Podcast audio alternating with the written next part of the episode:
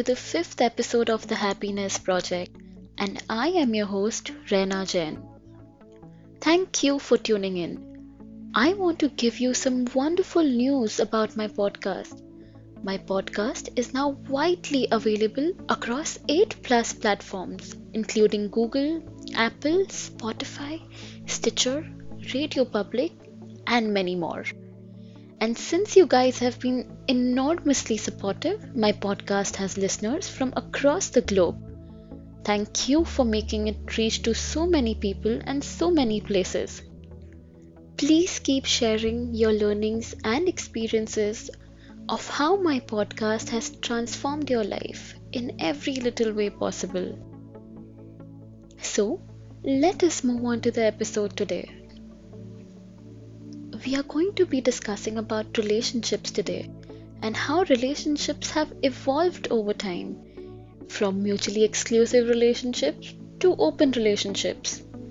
Just like we as humans evolve, people in relationships also evolve over time in terms of change in values, perspectives, likes, dislikes. Along with these changes, either people grow together or they grow apart. With revolutionary changes in the culture of relationships, one important dynamic that has been introduced is dating.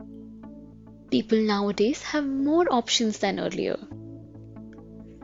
Dating apps like Hinge and Bumble quite well does the needful and has given us the freedom to choose a potential partner.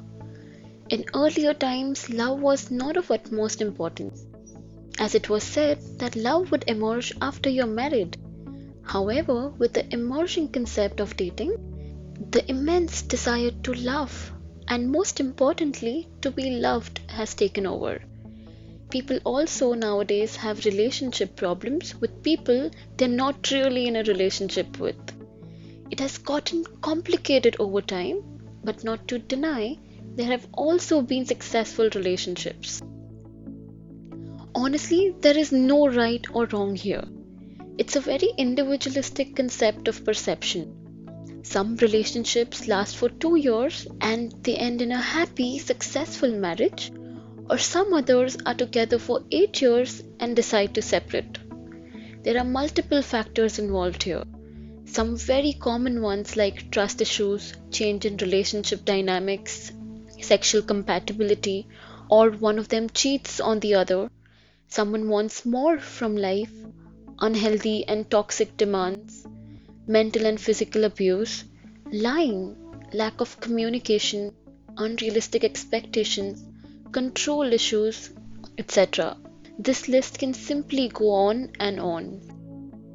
While I was researching on this topic, some recent surveys show surprising facts that most of the people end a relationship nowadays because they want to figure themselves out or they are on a self love journey.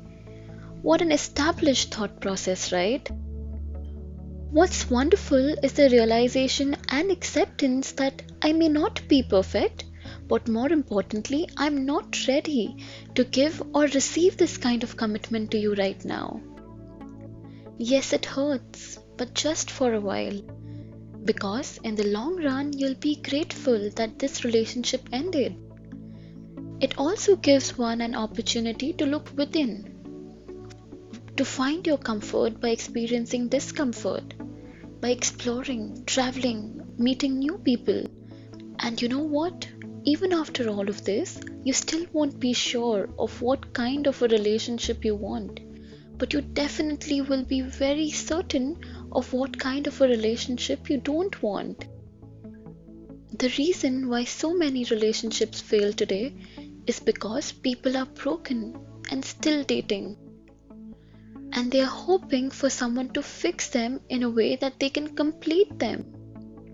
However, they fail to understand healing requires isolation, being by yourself, for yourself, because you don't need anyone to heal you. You need you.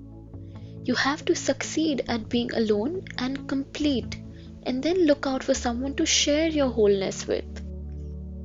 Finding a better half or being a better half is a myth. You need to be whole, complete, and be your best self. And that's when you know you're ready to be in a relationship with someone else. Isn't that a thought provoking question to ask yourself? Whether you are in a relationship, married, or not in a relationship, I want you to ask yourself these questions to gain some clarity and understand which areas do you need some improvement in. So, ask yourself Am I ready? And if I am in a relationship, are there any past experiences that are holding myself from experiencing this relationship to the finest? Do I have healthy boundaries where I have my own goals, dreams, passion, or am I very pleasing and compromising to the point where my identity absolutely revolves around my partner? Am I emotionally stable wherein I can make my own decisions and I can assert my point of views in a healthy manner? Do I love myself enough? Am I full of love to be ready to share this love with someone else? Do I know what I want from this relationship? And most importantly, do I have the time and mental energy to invest in this relationship at this point of time in my life? It's okay to not have all the answers right now, but try and journal your answers as and when you find time. This will help you understand yourself better and know what kind of a life you want to live once you are in a relationship or if you're already in a relationship. There are conflicts, arguments, difference in opinions, different interests in every relationship. But are you able to effectively get out of this space in a healthy way, or do you struggle to come out of it every time the trigger is being pushed? If yes, then don't you think it's time for you to work on your triggers and strengthen your core beliefs? It doesn't matter if you're 20 or a 40 year old. Knowing yourself, understanding yourself, and loving yourself is a lifelong process. Let us now understand what exactly does a healthy relationship look like and explore a few wonderful approaches to maintain a balance in your relationships.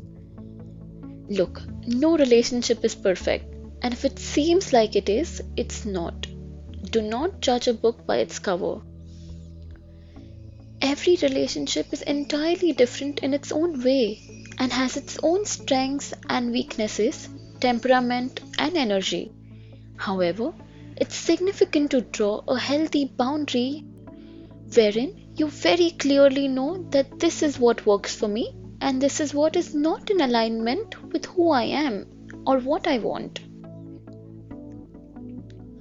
Know that healthy relationships are always going to bring out the best in you, make you a better person. It's about understanding each other's needs and desires, and most importantly, accepting the person just the way they are rather than changing them into something that is your ideal of a potential partner.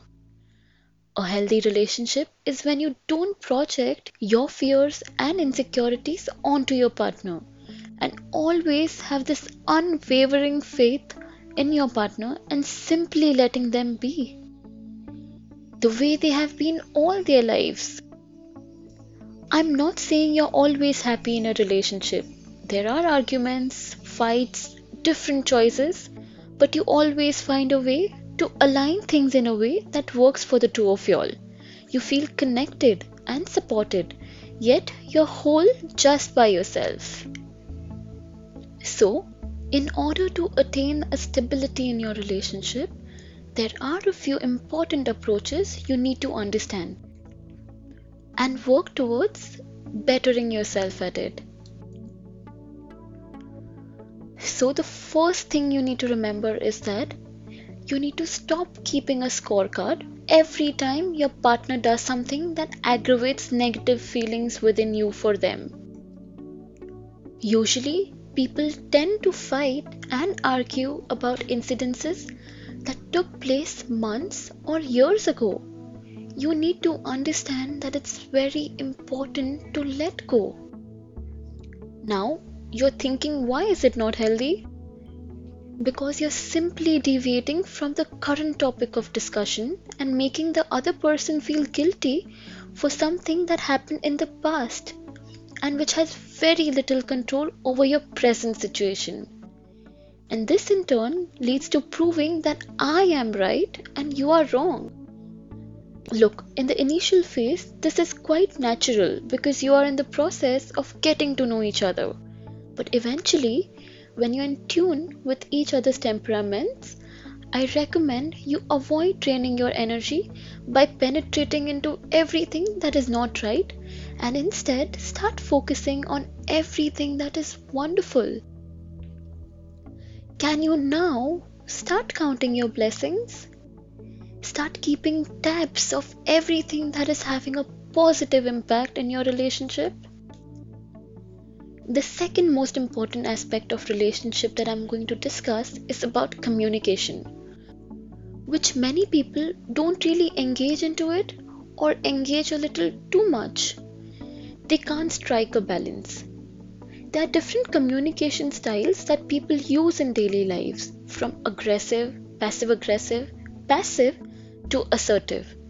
Usually, in relationships, people either tend to be passive aggressive or aggressive, where they either are outright and loud or they keep dropping hints for the other person to understand.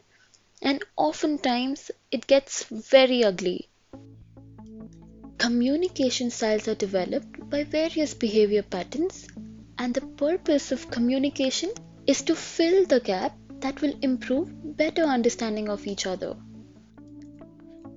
Unfortunately, people have got it all wrong by simply using different styles of communication at different situations, which often leads to conflicts and misunderstanding.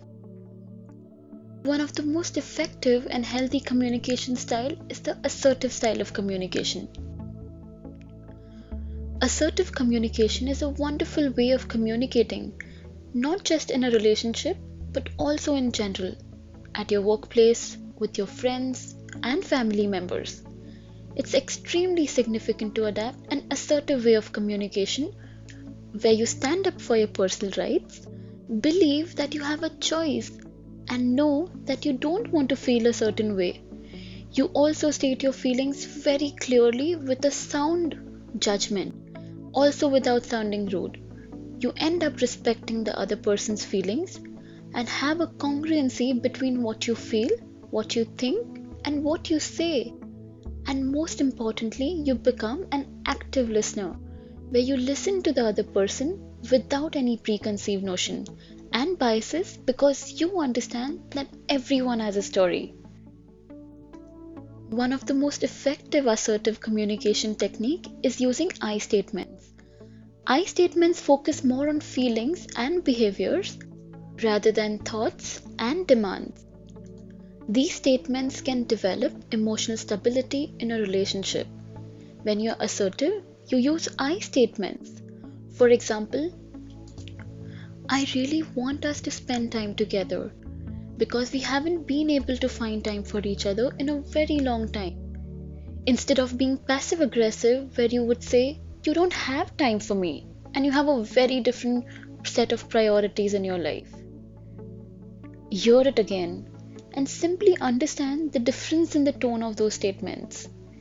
Once you start using these I statements regularly, you will see a difference in a way that you will be so much more in control of yourself and you will be responsible for what you say and how you want to feel.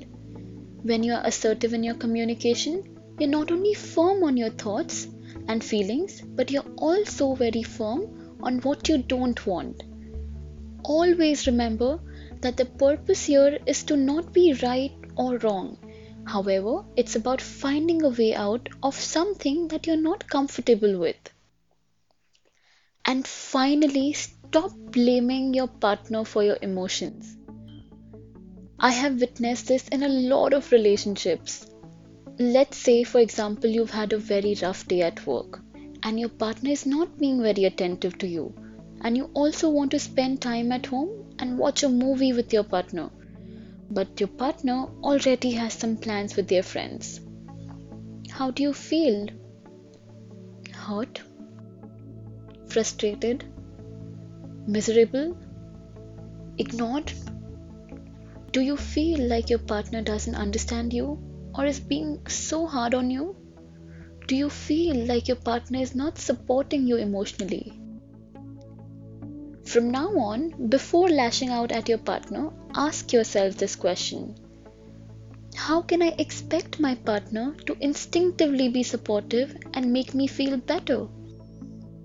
Is it right of me to give him the responsibility to support me emotionally without me having asked for it, but deep down expecting my partner to understand? It's very easy to blame our partners for our emotional instability. And this is a very good example of a poor personal space and poor boundaries. It's entirely desirable for your partner to express empathy towards you when you've had a rough day. However, if this becomes an expectation where every time you've had a rough day, your partner must be emotionally available, that doesn't do justice to you or your partner. The relationship will eventually turn unpleasant and it will become more of an obligation for your partner to be available for you rather than a choice. And more importantly, this will also lead to you becoming codependent on your partner emotionally, wherein you'll find awfully challenging to manage your emotions in absence of your partner. So, what can you do instead? It's important for you to realize that no one else is responsible for your emotions but yourself. So, take responsibility for how you feel and do not expect your partner to be available for you all the time. Also, know the difference between choice and obligation. For example, I want to be there for you rather than I have to be there for you. Know that you don't choose how you want to feel, but you definitely choose how you want to act on those feelings. I am going to end this episode with a renowned saying by Jim Rohn, who was an American businessman and a motivational speaker. He used to say that the greatest gift you can give to somebody is your own personal development. Rather than saying, I will take care of you and you take care of me, you should start saying, I will take care of me for you if you take care of you for me. Thank you for joining me this week on the Happiness Project. Here's an announcement for you guys. I will be inviting a few guest speakers on my podcast in the upcoming episodes. Next week, we are welcoming a profound guest on my show who will provide us an insight into the relationship between nutrition and mental health. Stay tuned and make sure you never miss a single episode of the show. This podcast is made possible by listeners like you. Thank you for all your support. And if you like this episode, please share it with as many people as you can because sometimes all it takes is one push for someone to transform their lives. Let this podcast be that push. Thank you and see you next week.